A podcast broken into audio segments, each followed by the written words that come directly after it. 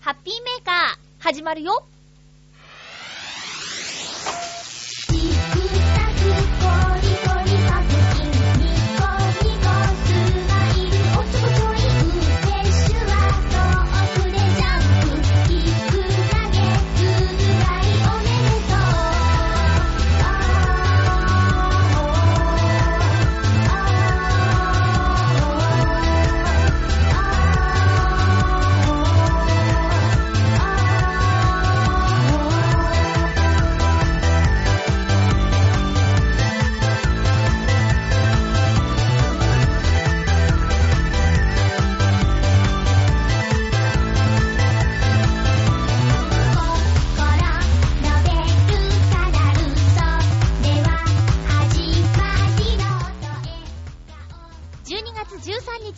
日、まゆっちょのハッピーメーカー。この番組はハッピーな時間を一緒に過ごしましょうというコンセプトのもと、ちょわへよ .com のサポートでお届けしております。寒いですこのハッピーメーカーを収録している部屋が寒いです。えーと、ユニクロで買ったウルトラライトダウンでしたっけ？すごい軽いやつを着ています。えーとね、ベストタイプのものを買いました。長袖買えばよかったと思ってます。そして、マフラーを巻いています。あのー、ストーブとかつけてないんです。乾燥しちゃうしね。まあ、それだけじゃないけど、うん。エコ？節電？とか、ね。実は夏以上に気をつけた方がいいらしいですね。職場でもね、あの、こまめに電気は切ることとか、あと、使っていない場所の電気は、あ、一緒か。とか、なんかいろいろ節電にまつわる話をね、聞くと、ついつい、夏ほど気にしてない感じもするんですけど、実は、温める方のエネルギーも結構使うんだよということでね、皆さんもね、あの、なるべくその、布団に入ったり、膝掛けに使ったりとかして節電していきましょうね。えーそんなまゆちょハッピーメーカー寒いお部屋からお届けしているんですけれども、皆さん元気ですか？いや、あのこれ今ね、日曜日に収録してるんですけど、昨夜、土曜の夜は、空を見上げてた人がいっぱいいるんじゃないかなと思うんですけど、皆既月食、見ましたか？地球と月と太陽が一直線に並ぶっていうね、もう考えてみたら、なんか、すごくロマンティックな感じしますけども。後でね、いろいろ話したいんですけど、私は土曜日の夜は、今通っているスクールの忘年会に行っていました。え忘年会、実はまたね、来週もあるんですけど、私は、えースクールで2つのクラスに通っているので、それぞれでね、人数が多いから、それぞれで忘年会があるということで、えー土曜日、昨夜と、あと、まあ、来週また金曜日かなにあるんですけどね、ちょうど、1次会終わって、2次会で行ったお店の部屋がね、あの、屋根が斜めになってて、ガラス張りで、ちょうど月が見えるのね。すごいいい部屋に通してもらったなと思ったんですけど、みんなで、もう上を見上げて、月が、その時は隠れるのをね、じーっと見てました。あとちょっとだねって言って、あとちょっとで隠れるねって言いながら、じーっとみんなで空を見てたんですけど、まあ、ね、室内だったから寒くないし、みんなが興味のあることだったし、その、長い時間空を見てたっていうのがね、なんかすごく、後から思っても素敵な時間だったなと思って。うん。いや、皆さん見ましたか？あの、結構長い時間だよね、隠れた、隠れ始めから、完全にまた姿がなくなって、で、また、月が現れるっていう。晴れてたし、満月だったし、絶好の観測日和だったそうです。で私はね、あの、写真とか撮ってないんですけど、まあ、持ってたカメラが iPhone のカメラしかないので、素敵に撮れないだろうなっていうのもあったし、だけどね、ツイッターで流れてくる写真見てると、赤い月、綺麗な赤い月を撮ってる方いっぱいいたね。え家に持ってる普通のカメラであんな綺麗な月が撮れるのかと思うと、ますます一眼レフとか、そのカメラの世界に足を踏み入れたくもなってしまう、まあ、ゆっちょなんですけども、も最近ちょっとね、欲しいものとか、興味のあるかとことがいっぱいありすぎて、もう全部手に入れようと思ったら大変だから、ちゃんとね、冷静に何が今必要かっていうことを考えていかなきゃなぁとも思っています。皆既月食。えー、また、2014年だっけ？結構あるんだよね、皆既月食の方はね。またその日も晴れたらいいなと思うんですけど、九州の方は昨夜土曜日は、あの、お天気が良くなかったみたいで、あの、ね、見れなかったっていう人も結構いると思うんですけども、やっぱ、いろんな条件が必要になりますからね、月食があるっていうことと、あとはお天気。うん。あとはまあ、これはもう個人的それぞれのお話なんですけど、そのタイミングで空を見られる場所にいられるかどうかということが重要になってきますよね。お仕事しててオフィスの中で缶詰とか、まあ、スタジオから出られないよとか、そういう方もいっぱいいると思うんですけど、あとはもう自分の状況で、えー、ちょっとでも見ようって、見たいという気持ちがあれば、見られるよね。うん。私の知り合いがね、あの、お友達の家に遊びに行ってたんだって。で、そこで、その家に住むお友達のお父さんが夜遅く帰ってきて、なんだか、なんだかさーってみんな空見てんだけどなんかあんのかなーとかって言うから月食ですよって教えてあげたんだって。そしたらお父さん飛び出していったって。なんかね、いいね、かわいいね。興味あったんだなー、みたいな。なんだろうなーって思ってたんだなーってね。えー、そんな、えっ、ー、と、土曜日は10日ですか。10日の夜のお話でした。えーと、まずは、じゃあ、ふつおたからご紹介しようかな。だんだん温まってきましたよ。うん。え、さて、えーと、まずは、コージアットワークさんからいただいております。ありがとうございます。まゆっちょ、ハッピーハッピー？私も人の名前を覚えるのが苦手です。顔は割と覚えているのですが、名前と一致しません。そんな私の対処法は、その人との会話を含めた状況を思い出すこと。特に自分以外の誰かがその人を何と呼んでいたかを思い出そうとします。仕事で付き合いのある方については、とりあえず役職名だけでも出てくれば声をかけられるので、次長とか主任とか言っているのを思い出せれば OK。声の仕事をしているマユッチョには、会話で思い出す方法、私より向いているかもしれませんよ。しかし困るのが、あだ名しか思い出せないとき。親しくもないのにいきなりあだ名はないし、うまく本名と一致するとは限らないので、冷や汗ものです。では、ということです。ありがとうございます。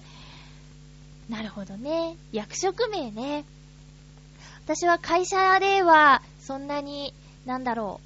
う。もう、あ、リーダー以外は平というか、みんな同じ立場なので、なかなか役職名で分けるのは難しいですけどもね。あと、そうね、今通ってるスクールだったら、講師の名前はもちろん覚えられるんですけど、クラスメイトの名前がね、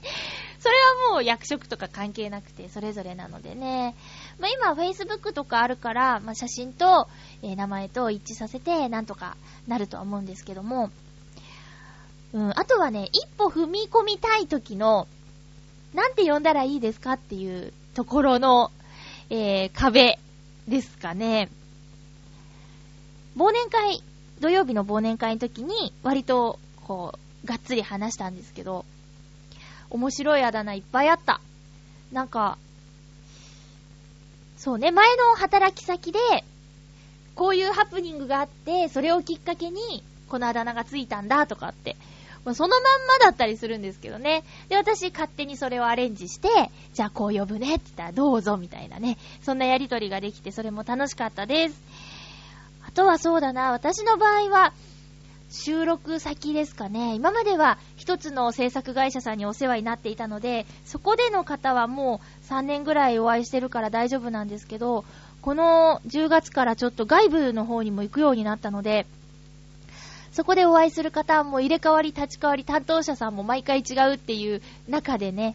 ちょっとこう、ぐちゃっとなっちゃったりして、えー、前回行った時は、あ、行った時じゃないや。報告した時だ。報告した時は誰と誰を間違えて言っちゃって、あれって雰囲気を言われて、あ、あ、違う違う違う、なんとかさんでしたっていうようなことはあったりしました。うん。まあでも、努力とか、あと、その人に対する興味がどれぐらいあるかっていうことだと思うんですよね。うん。あと、テレビ見てて、ああ、思い出せないとか、この人なんだっけって、えー、例えば芸人さん好きだけどコンビ名とかね、えー片っぽの名前は思い出せるけど、もう一人、あ、このボケの担当の方誰だっけとか、いろいろちょっと、うん、頭を悩ませたりもしますけど、思い出した時のあのスッキリ感がたまらないっていうのもまた一つありますよ。うん。えーということで、あ、そうそう、今回はね、あのちょっと前の話になっちゃうんですけど、そういえば話忘れてたなっていうことがありまして、えー、っと、今12月の、これが13日の放送ですよね。12月13日、あと、もう半月ほどで2011年が終わってしまうんですけど、2011年で終わってしまうものの中に、浦安にあるもので、シルクドゥソレイユ、う言えてない。シルクドゥソレイユシアター東京の Z。これがね、公演が12月いっぱいで終わってしまうということで、えー、見てきました。えっとね、行ったのはね、11月の真ん中ぐらいの話なんですけどね、ちょっと、えー報告が遅くなってしまいましたけども、行ってきました。Z は実は2回目なんですけど、まあ、やっぱり、終わっちゃうって、もう見られないってことでね、機会があればもう一回見たいと思っていて、やっと行けたんですけども、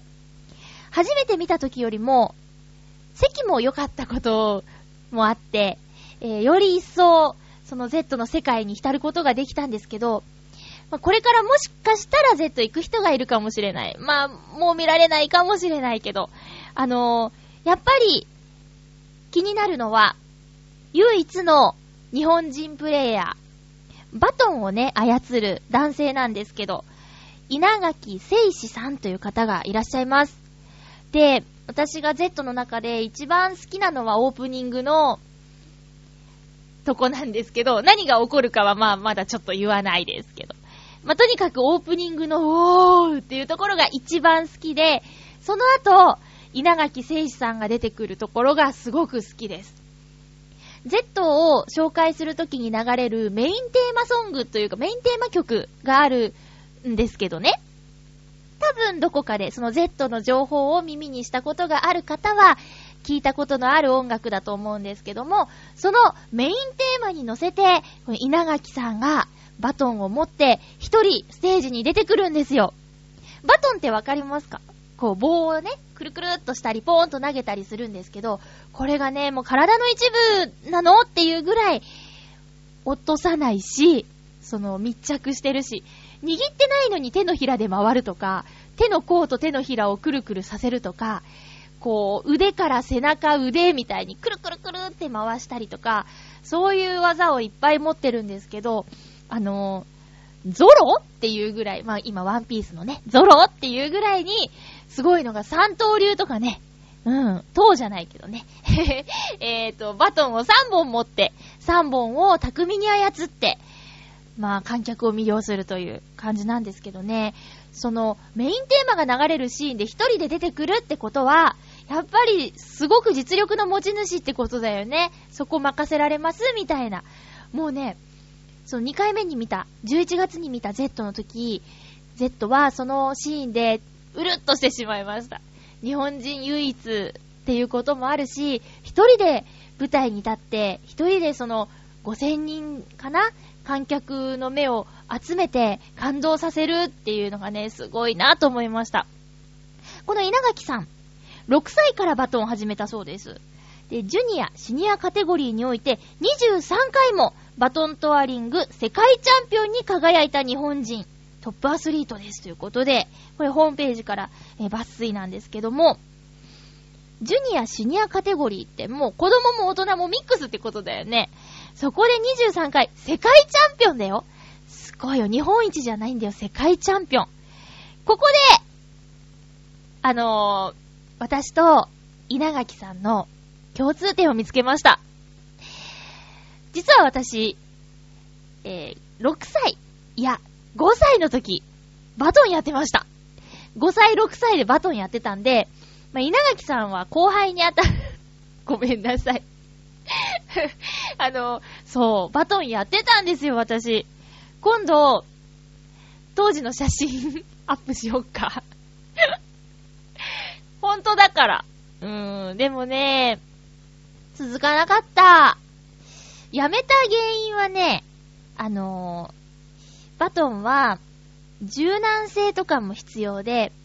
その、私が通ってたバトン教室は、バトンを使う以外に、ポンポンってわかりますあの、チアガールが持ってるようなポンポンを使った演技もやるんですけども、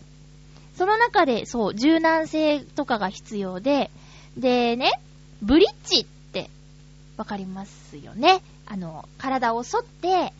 反対側に手をつくっていう。で、あのトレーニングをしている時にですね、まずまあ座っ、まず寝っ転がった状態から、仰向けに寝っ転がった状態から手と足をぐんとやって、まあ、お腹をこう、沿わせて橋みたいな。まあブリッジって橋っていう意味か。ああ、そうか っていうのをね、まず寝た状態からやったんですよ。で、その後は、縦膝をついた状態からのブリッジ。まあ、これあんまり高さがないから、怖くもないし、なんとか行ったんですよ。で、じゃあ次は、っていうと、立った状態から、手を、こう、背中を反って手を反対側の床に当てるっていう、立った状態からのブリッジ。この時、事件が起きたんですね。えー、幼いまゆっちょ、5歳、6歳、6歳かな？あの時は6歳だったかな？え、ブリッジに挑戦しました。まあ、頭から落ちましたね。ゴーンって。で、マットとか、あったっけ？まあ、あっても痛いよね。それでもう、痛いってなって、ウェーンって。でもやりたくないってなって。うーん。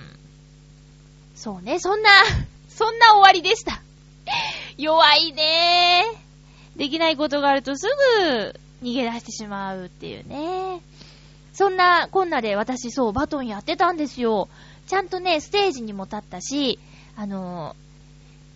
地域のお祭りでパレードみたいなのにも参加したりしてました。で、レオタードっていうんですかね。うん。あの、キラキラのスパンコールのついた水着のちょっと派手なやつみたいなやつ着て、で、お化粧して、今より、あ、今よりお化粧して、それでね、あの、やってたんですよ。まあそんなのとは比べ物にならないですけども、稲垣さん、すいません、引き合いに出してしまって。そうなんです。実は共通点がありましたという話です。そして Z! チケットまだ取れるのかな？まあ、公演回数あともう数えるほどとなってきましたけども、もし興味のある方。あと、そうね、仮設テントで、代々木の方でしたっけ？渋谷？うん。で、毎年ね、あの、シルク・ドゥ・ソレイユは、旅の公演をやってますけど、やっぱり、常設劇場ならではの仕掛け、あと迫力、あるから、そっち見て、ま Z なんか CM 見たけど、そうでもないよね、とかって思ってる方も、見ていただきたいです。CM には登場しない出演者も、私、そうね、その二人なんですけど、クラウンね、ピエロさんの二人のね、やりとりが大好きで、だけど、まあ、技も持ってるし、すごくお客さんと舞台をつなぐ架け橋って感じで、そのクラウンの二人が好きなんですけど、特に紹介の中でね、出てきたりしないでしょ？もったいないなと思うんですけども、そういう笑いもあるし、感動もあるし、もちろん、ハラハラすることもあるし、驚きもあるし、もうほんとね、すごいなと思ってるんです。なので、えー、お時間ある方は、ぜひ、今日どこ行こうみたいになったら、ちょっと Z ね、空席状況確認してもらって行ってもらいたいなと思います。ということで、ちょっと、え報告は遅くなってしまいましたが、最後の Z 鑑賞行ってきましたよっていうお話でした。今日はね、ごめんね、もぐもぐアイテムがないんです。申し訳ございませんが、えー、代わりと言ってはなんですが、ちょっと、新コーナーかなコーナーにしようかなうん、にします。まゆっちょの、ハマりもの。このコーナーはまゆちょがハマっているものをお伝えするコーナーということで、まあフリートークの延長みたいにもなってしまうと思うんですが、とにかくですね、今、私がハマっているもの、それは、サンキャッチャーです。皆さん、知ってますか？サンキャッチャー。これね、なんだろう、なんでかな？なんかね、気になってたんですよ。サンキャッチャーというものがありまして、これが、えーと、なんだって言ったら、えー、ガラスですね。あ、ちょっと今ざっくりしすぎてた。いっぱい、角のある、あ、カット、カット加工されたガラスの塊です。で、サンキャッチャーというぐらいなので、サン、太陽をキャッチするんですね。太陽の光をそのガラスの塊に当てるとというか、太陽の光が当たると、えー、そっからですね、虹ができるんですね。虹色の光のシャワーができるって言った方がいいか。うん。で、えー別名を、なんだっけ、レインボーメーカーって言うんだって。まあ、虹作るよっていうことなんですけどね。えそういうサンキャッチャー、気になってたんですけど、あのー買っちゃいました、ついに。でね、いろんな形があって、その形によって効果が違うんですけど、まあ、それは置いといて、サンキャッチャーって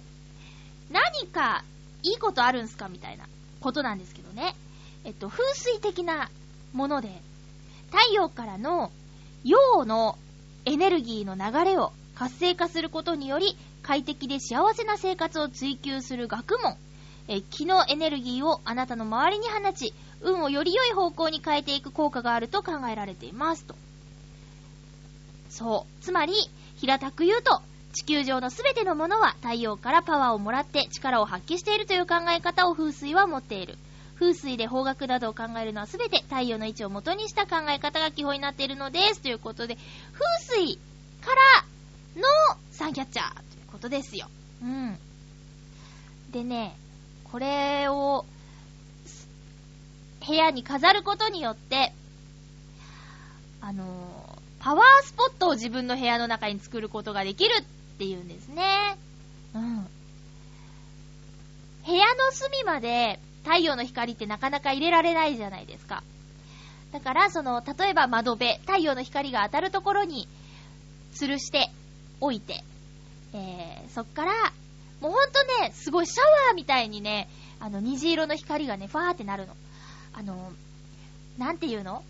なんだっけ、ディスコとか、ライブハウスとかにある、あれなんて言うんだっけ？回るやつ。あれはさ、一色じゃないですか。一色というか、単色？うん。何個かあれば、あ、ミラーボールか。ミラーボールとは違って、やっぱりね、太陽の光を放ってるっていう感じが、あったかみがあるかな。そんな感じです。で、揺らせば、まあ、光が揺れて、うん、見てて飽きないみたいな感じになるんですけど、ただ置いとくだけで、光のその、虹色を見てるだけでちょっといい気持ちになったりもします。で、さっきいろんな形があるって言ったんですけど、その形によって、ちょっとなんか占いとかね、その、そういうのを信じない、お守りとかを信じない人にはどうでもいい話なんですけど、えとにかくですね、私が買ったのは、ボール型っていうすごく基本の形のまん丸のやつを買ったんですけどね。え丸は風水ではポジティブ効果があると言われていますと。え人間の潜在意識の中に蓄積されているこの丸に対する情報は良いとかイエスといったポジティブな思考に人を変えると言われています。どんな人でもこの丸に接すると争いを避け、円満にことを運ぼうとするようになるのだそうです。ということでね、この丸いサンキャッチャーを窓辺にぶら下げて、ちょっといい気をね、部屋の中に取り込んで、努力、目標、やりたいことに向かって前向きに進んでいけるようなエネルギーをね、ちょっともらおうかなと。ついにまあ言うとそういうことにも頼り始めてしまったのかという感じがするんですけど、まあいいものは試してみようと思っているわけですよ。あとはね、そう何個か買っちゃったんですけど、星の形のを買いました。で、星はね、えー風水的には、えっ、とね、世界中でハッピーアイテムとして大変人気があります。あ、これは風水関係なしで、えー星の形はハッピーアイテムとして大変人気があります。そのフォルムの可愛らしさに加え、星は夢を叶え、才能を高め、人間を成長させると言われています。また、人間関係を円滑にし、学問の目標にも近づける効果もということで、この説明を見て、あ、じゃあ、星も、みたいなね。星も買う、で、やっぱ偶数はちょっとなと思ったので、もう一つ買っちゃいました。そうなんです。もう一つはね、ドロップ型、買いました。えー、これは、そうね、なんかね、自分を受け入れられる穏やかさをもたらすみたいなこと書いてあったかなそう。そういうね、サンキャッチャー。これね、検索をしたら、いろいろと通販とかもあるみたいで、興味のある方はぜひ。そして、あのー、何？クリスマスプレゼント何にしようかなとか、あとお誕生日プレゼントどうしようかなって悩んでる方にも、すごくおすすめです。うん。なかなかね、お店で私は見かけたことがなかったので、あのー今回初めて、あ、あったっていう感じでね、出会いがあったんですけど、これをプレゼントにもらったら私、ワオってなんてセンスがいいんだろうって、ちょっと感動するなって思うので、もし、そう、どうしようって悩んでる方がいたら、プレゼントとしてもおすすめです。で、形もいろいろあるし、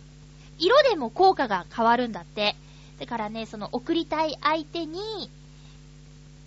対する思いを込めて、形とか色とか選んだらいいかなと思います。あとはもう寒いのでね、今ね。だけど、こう、窓は閉め切ってるけど、こう、お日様が出れば、サンキャッチャーはね、あの、その、なんだ虹をね、発することができるので、ちょっとの光でも大丈夫なので、まあ、どんよりしがちな冬のお天気ですけど、ちょっとでも部屋が明るくなるようなアイテムとして自分で使うのもいいと思います。で、光が当たらなきゃダメなのかって、うちはちょっと日当たりが悪いぞい、という方も大丈夫です。その、サンキャッチャーをただ飾るだけでも、そのクリスタルのきらめきによって、なんかちょっと私、押し売りみたいになってるかななんかへ、変なね、宣伝しすぎてる気がするんだけど、その、キラキラするものを見るだけでも、ちょっとその、心が穏やかになったり、浄化されたりとかっていう効果もあるらしいよ。うん。だからなんか、仕事忙しくて行き詰まっちゃってとか年末もピーピーですよっていう方も、ちょっとそれをね、デスクに置いとくだけで、もうちょっと頑張ってみようかなとか、この山越えたらいいことあるかなとかっていう前向きな気持ちになれるかもしれないですよね。それは、こう無理やりそう持っていくんじゃなくて、心がそう感じられるような空間づくりをしてくれるアイテムとして、えー私はそんなちょっと、うん、藁にもすがる思い出というか、何かいいことがあったらいいなと思って、このサンキャッチャー気になってて、やっと購入しました。えー、写真ではね、いまいち伝わらないかもしれないけど、ちょっとね、ブログとかにも書いてみようかなと思います。ということで、まゆっちょのハマりもの、今回お伝えしたのは、サンキャッチャーでした。さあ、コーナー行きましょうの前に、曲行きましょうえー、ノンストップで30分間ぐらい喋ってきちゃいましたけどね、えー、ノンストップで2011年駆け抜けようということで、この曲にしましょう。ウリボーラブ。「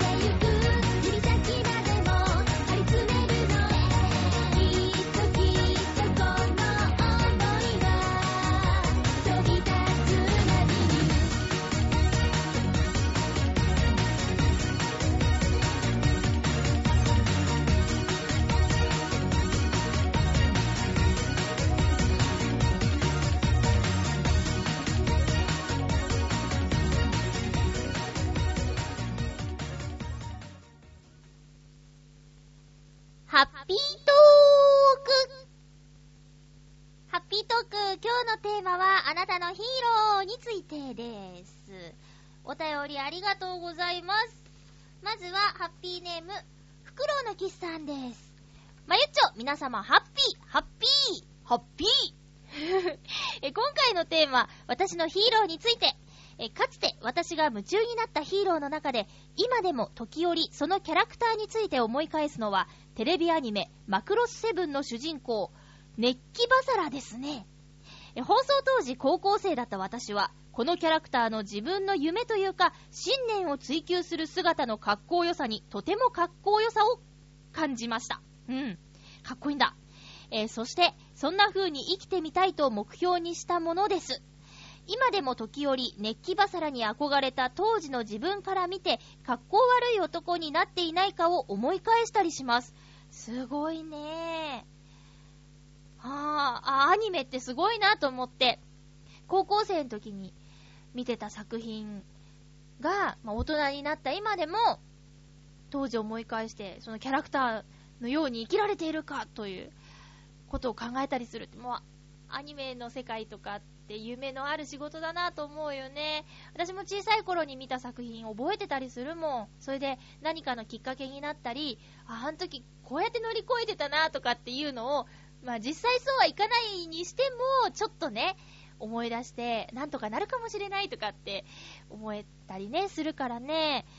マクロスセブンは、あの、見てなかったですけど、えっ、と、課題でね、なんか、取り組んだことがあります。私、ミレイのやりましたよ。うん。ピンクの髪のね。あ、懐かしいな。こないだというか、まあ、1年、2年ぐらい前に、もう一回見ようと思って、ビデオをね、再生させたらね、もう劣化してて全然見れなかったです。残念です。うん。そっか。あー、続きがあります。それから、今の私のヒーローについて、現在、法学部の学生の私は、現在の法律の様々な考えの基礎を形作っている古代ローマについて知識を得たいと思って、ローマ史を勉強してみました。それはとても面白くて、私は夢中になってしまったのですが、その中に登場する私のヒーローは3人います。1人目は、ガイウス・ユリウス・カエサルです。お英語圏ではシーザーとして知られるこの人物は、軍人、政治家、文筆家として卓越した能力を持っていました。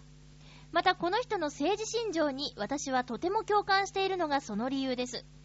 二人目は、アルプス越えをして、第二次ポエニ戦争でローマを苦しめたハンニバル・バルカ。現代でも歴史、現代でも戦死、戦、戦争の戦に歴史の史を学ぶ際に必ず学ぶことになる、カンネの戦いなどの包囲殲滅戦の見事さなど、戦力を有効活用することの見事さには目を見張ります。そして3人目は、プブリクス・コルネリウス・スキピオ・アフリカヌスです。長い名前だなぁ。この人物は、先のハンニバルをザマの戦いで破り、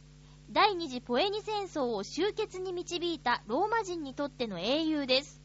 この辺の話はきっとまゆちょさんには興味のないことですね。笑い。長々と失礼しました。それではということです。なんかね、遠い昔に聞いたことがあるぞっていう感じ。あの、高校生の時、社会は選択で、歴史か日本、あ、じゃあ、世界史、世界史か日本史を選んでたんですけど、私は担任が世界史の先生だったこともあり、世界史を選んでいました。うん。でもね、話は面白かったんだけど、本当に点が取れなくてね、先生を泣かしていたんですけど、先生の口から聞いたことのある名前がいっぱい出てきた気がします。うん。あと、二人目のヒーロー。ハンニバル・バルカさんは、映画でハンニバルってあるけど、あれから来てるんですかね？なんかそんな、そんな気がしました。すいませんね。それぐらいの知識しかなくて。興味がないというか、そうですね。懐かしいと思いながら 読んでました。あの、全然身にはなってないんですよ。あー、なんか聞いたことあるなー、みたいな感じで。全然もうダメダメなんですけど。そうか、今法律を勉強してるんですか。まあ、袋のキスさんは、そうね、大学を卒業してから働きながら学、学校行ったりね、えー、いろいろと知識を深めている、まさにフクロウのような 感じなんですけどね。そうか。昔のヒーローと今のヒーローについて教えていただきました。どうもありがとうございます。お勉強頑張ってくださいね。続きましては、ハッピーネーム七星さん、ありがとうございます。まゆちょハッピー、ハッピー。ヒーローといえば、必殺仕事人でしょうかうーん。てるるーってやつですか？あれ？子供心に人知れず、表に出ず、悪を打つというのが妙にかっこよく見えました。さすがに人殺しはいかんですが、私の人知れずとも何かの役に立つという思いはここから、あるいは生まれたのかもしれません。うん。お気に入りは、三田村邦彦さんが演じてた、飾り職人の日で、七星でしたということです。ありがとうございます。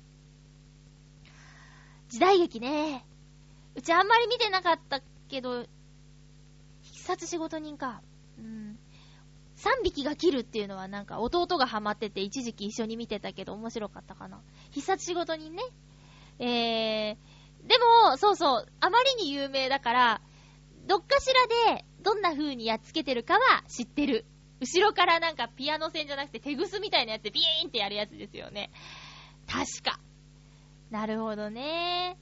そう、昼の顔と夜の顔があって、昼はなんかみんなとワイワイしてるけど、夜はピシッと決めるみたいな、そんなことですよね。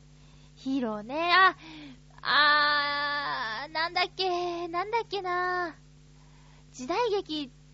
時代劇？ヒーローとはちょっと違うかもしれないんですけど、平賀源内っていう時代劇やってたの知ってる人いるかな？西田敏行さんがやってて、テーマソングというかエンディングテーマで、はっちゃまちゃ、はっちゃまちゃっていうのが子供心にすごくその音が好きで、あ、知ってる人いないかな？キラキラ温度でみんなーって、仲良く歌いましょうとかいうエンディングテーマだけをすごく覚えてて、あと、エレキテルとか、そういうのはそのドラマで知ったかな？平賀源内。西田敏行さん面白かったなえー、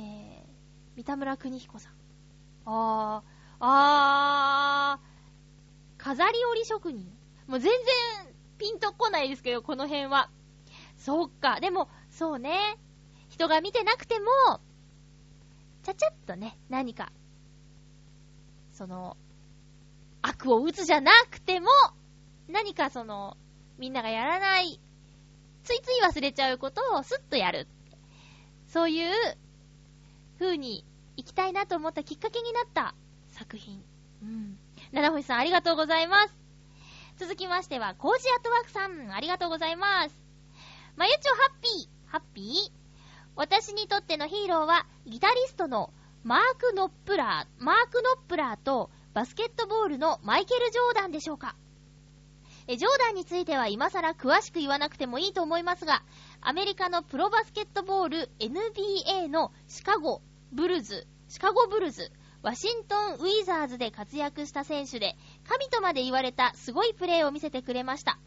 学生時代、バスケをしていた私は、ジョーダンのようになりたいとはとても思えず、ただただ、ブルズで一緒にプレーしている選手が羨ましかったのを覚えています。もう神様だね。うん。もう一人、マーク・ノップラーは、ダイヤーストレイツというバンドを率いていたアイルランド人のギタリストで、独特のスタイルと曲の奥深さが大好きでした。弾き方を真似したけど、全然うまくいかなかったのが残念です。笑い。どうも私にとってのヒーローは、近くで見てみたいと思うもので、自分がそうなりたいものではないような気がします。まゆちょは自分がなってみたいと思ったヒーローとかヒロインとかありましたか？では、ということです。ありがとうございます。私はパーマンのパーコになりたかったですね。パーマンが大好きで、すごい羨ましかった。パーコになりたいと思ってた。あの、コピーロボットも変身グッズもなんかね、憧れてましたね。ヒーローといえばパーマン。ちっちゃい頃はそうでしたよ。うん。あと、そうね、ヒーローといえば、私が2011年とってもハマった映画、キックアス。これはね、まだ見てない方いたら、そうね、冬休みとかもし、もし会社であったら、レンタルとか行って、キックアスぜひ見てみてください。これはね、ちょっとね、何かが生まれるよ、心の中に。七星さんのような感じで、その、自分にもできることがあるんじゃないかみたいなことがね、思えたりする作品です。うーん、痛いシーンも多いけど、メッセージもすごく強いから、ぜひ見てみてください。マイケル・ジョーダンはなんだっけ？靴がね、ジョーダン、エアーマックス、あれ？違う。マイケル・ジョーダンモデルとか、なんかね、私も中学校の時スラムダンク全盛で、えーバスケットボール部に入部する男子が、まあ、女子もですけど多くって、みんなでバッシューの話を、バスケットシューズ、略してバッシューの話をすごくしてたのを覚えています。ギターもやって、スポーツもやってたんですか？すごいなぁ。ギターは、私、未だに弾けたらいいなと思ってるんですけどね、なかなか取っかかれず。うん。一期一会も挫折しちゃったからね、弦が、あの、硬くってというか、まあ、針金のようなものじゃないですか。あれがね、痛くて、全然進展しなかったかな。まだね、ウクレレのナイロンの弦の方がいける気がして、ウクレレの教則本とウクレレはまだ手元にあるんですけども、なんか楽器できたら、自分で楽器が弾けたら歌えるのにっていう思いはすごくありますね。だからそう、あのー最近もいつ言うの準レギュラーみたいになってますけど、イッシー、イッシーがね、ギターすごく上手なんですよ。うん、あバチさんももちろん上手いけど、あの、イッシーのすごいところは、えー、人の伴奏をね、こう、シャッとやっちゃうところ。前見に行ったライブで、えー、ボーカルをやりたいんだっていう男の子のために演奏してたんですけど、楽譜見ながら、今日合わせるの初めてですって言いながら、ちゃんとそのボーカルさんの顔を見て、こう合わせたりっていうことまで気を使えるっていうんで、ギターは一子すごいなと思ってます。はい。えーそんな感じで皆さん、私のヒーローについてメッセージありがとうございました。さて、えーと、どうしよっかな。メッセージ、紹介しよっかな。あ、そうしよっかな。えーっと、すごく嬉しいお便りが届いたんですよ。ハッピーネーム、りょうさん、ありがとうございます。まゆちょハッピー、ハッピー !6 年ぶりのハッピーです。うー、嬉しい。本当に本当に久しぶりにハッピーメーカーを聞かせていただきました。6年前は毎回のように聞かせていただいていて、メールも何回か読んでいただきました。また聞こうと思ったのは、まゆっちょ今頃どうしてるのかな？ラジオはまだ続いているのかな？と、ふと思ったのがきっかけでした。そして本当に久しぶりに聞くまゆっちょの声、懐かしくて温かい気持ちになりました。思えばこの6年間、いろんなことがありました。当時大学3年生だった私は、大学を卒業し、IT 企業へ就職するものの、わずか1年で退職。2年間のブランクがありまして、今は東京都内の区役所で公務員として働いています。苦しいこと、辛いこと、そして楽しいこと、嬉しいこといっぱいの6年間でした。まゆちょはどんな6年間を歩んでこられたのでしょうか？またこれからも聞かせていただきます。ハッピーな気持ちになれるハッピーメーカー。また聞けることに感謝です。はりょうさん、ありがとうございます。なんだろう、なんで思い出したんだろう、ふと。どうしてるかなって。いやーでも6年前でしょ。この6年間、まあ、りょうさんも、このハッピーメーカーが、ジョアヘオ .com で放送されてるっていうことで、まあ、なんかあっただろうなっていうことはわかると思うんですけど、まあ、6年間の間にいろいろとね、あの、変化はありましたよ。えーやってることも当時とは、まあそうですね、違う。6年前はまだ、もじゃもじゃしてたかな。さーてどうしよう、みたいなことで、えーもじゃもじゃしてたかなと思うんですけど、そういう意味では、えーりょうさんと同じで、この6年間、楽しいことや、えー嬉しいことや、辛いこと、悲しいこと、いろいろありましたよ。あ、6年間、6年ぶりってことはノートノーツを知らないんですね、もしかして。あちゃー、そうなんです。私、ユニット活動をしておりまして、この時のライブの様子は YouTube とかで見られるので、えーと、まあ、探してみてください。そうなんです。私、ライブ活動とかしてて。そうか、りょうさん東京にいるんだったらライブとか来てもらいたかったにゃー。残念です。でも本当に嬉しくて、こんな風にね、あのー思い出してくれて、で、あ、まゆちょまだやってんだって終わらなくて、聞いたよってメールくれるっていうのがね、すっごい嬉しい。ありがとうございます。りょうさんもね、いろいろとあったみたいですけども、今はね、公務員さんとして頑張っていらっしゃるんですね。私のお友達も岡山で公務員やってますよ。うん。なんかね、そこは、どんな仕事してるって言ってたかな？あの、カルチャーセンターとかもやってるから、先生と、先生の、その、ブッキングとか、そういうこととか、あと先生とお話ししたり、当日の会場のセッティングとか、片付けとか、とか、いろいろね、あの、言ってない仕事もあると思うんですけど、いろいろ忙しそうです。うん。冬休みはちゃんともらえるんでしょうかね？いやー、また、そうですね。今ね、あの、もし、そうだな、iPhone とかスマートフォン持ってたら、あの、iTune で聴けるので、前より聞きやすくなってると思います。家でパソコンでって言うんじゃないので、なので、まちょっと時間があったら、えーぜひぜひ聞いてみてくださいね。りょうさんのメールのおかげですごくハッピーになりました。どうもありがとうございます。さて続きまして、嬉しいよね。本当に。えー、コージャットワークさん、ありがとうございます。まゆちょハッピー、ハッピー？ハッピーメーカー30分番組化構想についてですが、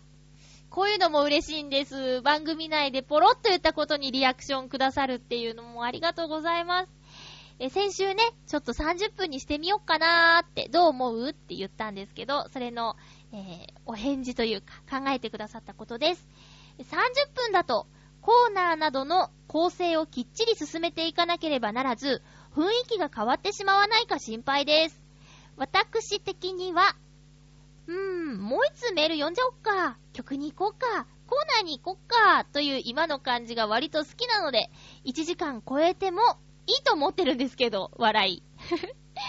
しかし、忙しい中で 1, 1時間分まとめて収録をするのも大変そうです。例えば、IC レコーダーなどを使って、屋外での収録も交えた構成にしてみるとかどうですか？知人、友人、その他を巻き込んでの15分から20分程度のカフェトークなんか聞いてみたいかも。これなら一度で2回分、または今月のカフェトークとか言って1ヶ月分ぐらいは収録できそうな気もします。勝手なことを言ってしまいましたが、最終的にはパーソナリティのマユッチョの決めること、どのようになっても指示しますからご安心ください。ではって、ありがとうございます。もう、めっちゃいい人に囲まれてるよ。どうもありがとうございます。そうですね。あのね、そっか。まあ、なかなかね、こんな ゆるゆるとやってる番組もないですけど、そうですね。あの、聞くところによると、チョアヘヨの中では、イタジェラとハッピーメーカーだけが、取って出しという、あの、収録して、ノー編集で、えーオンエアまでやっちゃってるみたいで、その、まあ、聞けばね、皆さんわかると思うんですけど、あの、ずんこさんとか、ミッチェルさんとか、ほんと凝った番組作りをされていて、一時、または今でもたまに、こうゆるゆるとした番組作りはいかがなものかと悩んだりもしたんですけど、どうしてこういう形なのかなって思った時に、やっぱり基本生放送をやっていたっていうのが大きくて、その時のスタイルでとか、まあその時のハッピーメーカーでって思うと、こういう収録のスタイルが自然なゴールというか、自然なやり方になっちゃってるんですよね。まあ、クレームもないし、あと、電波じゃないから、クリックしなければいいしね、こういうのが嫌だったら、とかって思ったりもするんですけど、これが好きですっていうコメントはね、本当に励みになるし、ありがとうございますって。本当にありがとうございますって思います。うん。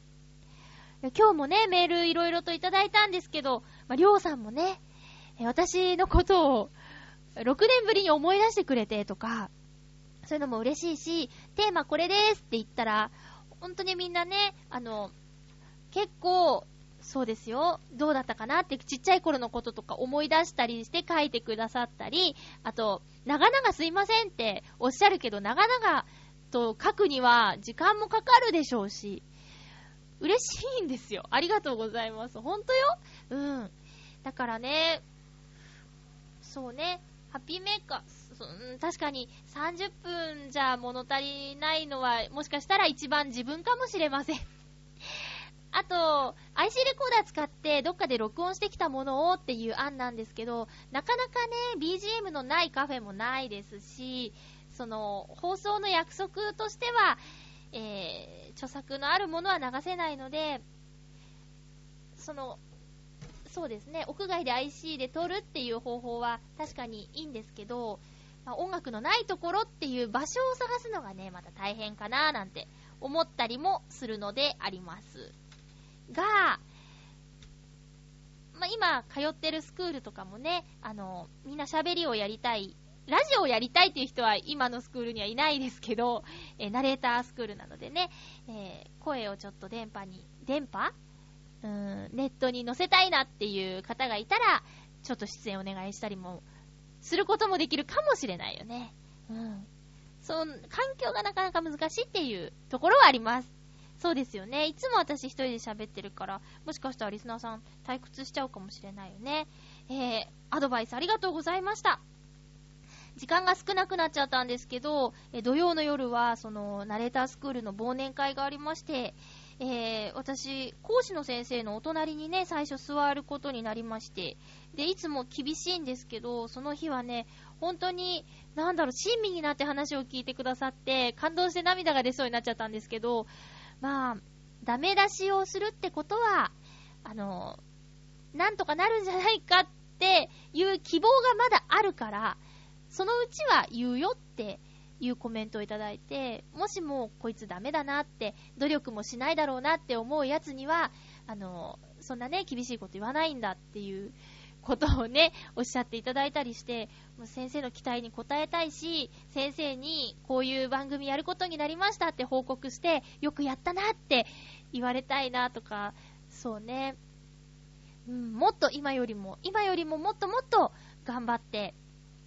うん、みんなにも今ね、この千葉とか東京のね、一部エリア、あとケーブルテレビ加入者さんしか、あの、見ていただく番組は担当できてないですけど、例えば、ね、その、みんなが見られるチャンネルで、これやるんですよっていう報告ができるように、頑張ります。うん。でもね、今のスクール行って本当に良かったって思いますね。うん。今まで誰も私の声についてダメだっておっしゃっていただかなかったので、うん、なかなかね、これがいいものだと思って今までやってきたけど、実はそうじゃなくて、もっとやりようがあるんだっていうことを教えてくれた初めてのスクールなので、10年以上ね、これに携わってますけど、初めてのことなので、うん、嬉しいし、選んでよかったなって思ってます。そんなまゆっちょの12月の中旬ですよ。はい。次回の予告です。次回は12月20日放送。収録は12月18日です。えー、コーナーでもやりましたが、ハッピートークのテーマは、2011年のハマりものということで、2011年が終わろうとしていますが、この1年、ハマったもの、ハマって食べたとか、ハマって通ったとか、ハマって聞いたとか、ハマってよく見たとか、そういったあなたが今年ハマったものを教えてください。はい、2011年、あと、ハッピーメーカーは次回とその次で、あと2回ですね、終わっちゃいますけどね。えー、今年いつもメールしてないよっていう方は、ぜひ一度ご挨拶がてらメッセージよろしくお願いします。他にも、クリスマスのちょい前のハッピーメーカーなので、クリスマスの予定とか、うん、あったら、メッセージください。私のクリスマスの予定はね、断捨離かな。何の予定もないんですよ。えー、一個ね、忘年会が流れちゃったしね。えー、なので、クリスマスのネタもお待ちしています。お送りしたのは、まゆちょこと、あませまゆでした。また来週、ハッピーな時間を一緒に過ごしましょう。ハッピー。